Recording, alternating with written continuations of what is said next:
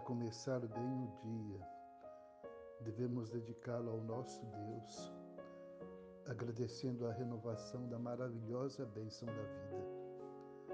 Orando e meditando na Sua palavra, vivamos um novo dia no compasso da Sua graça, amor e perdão. Eu, porém, cantarei a tua força.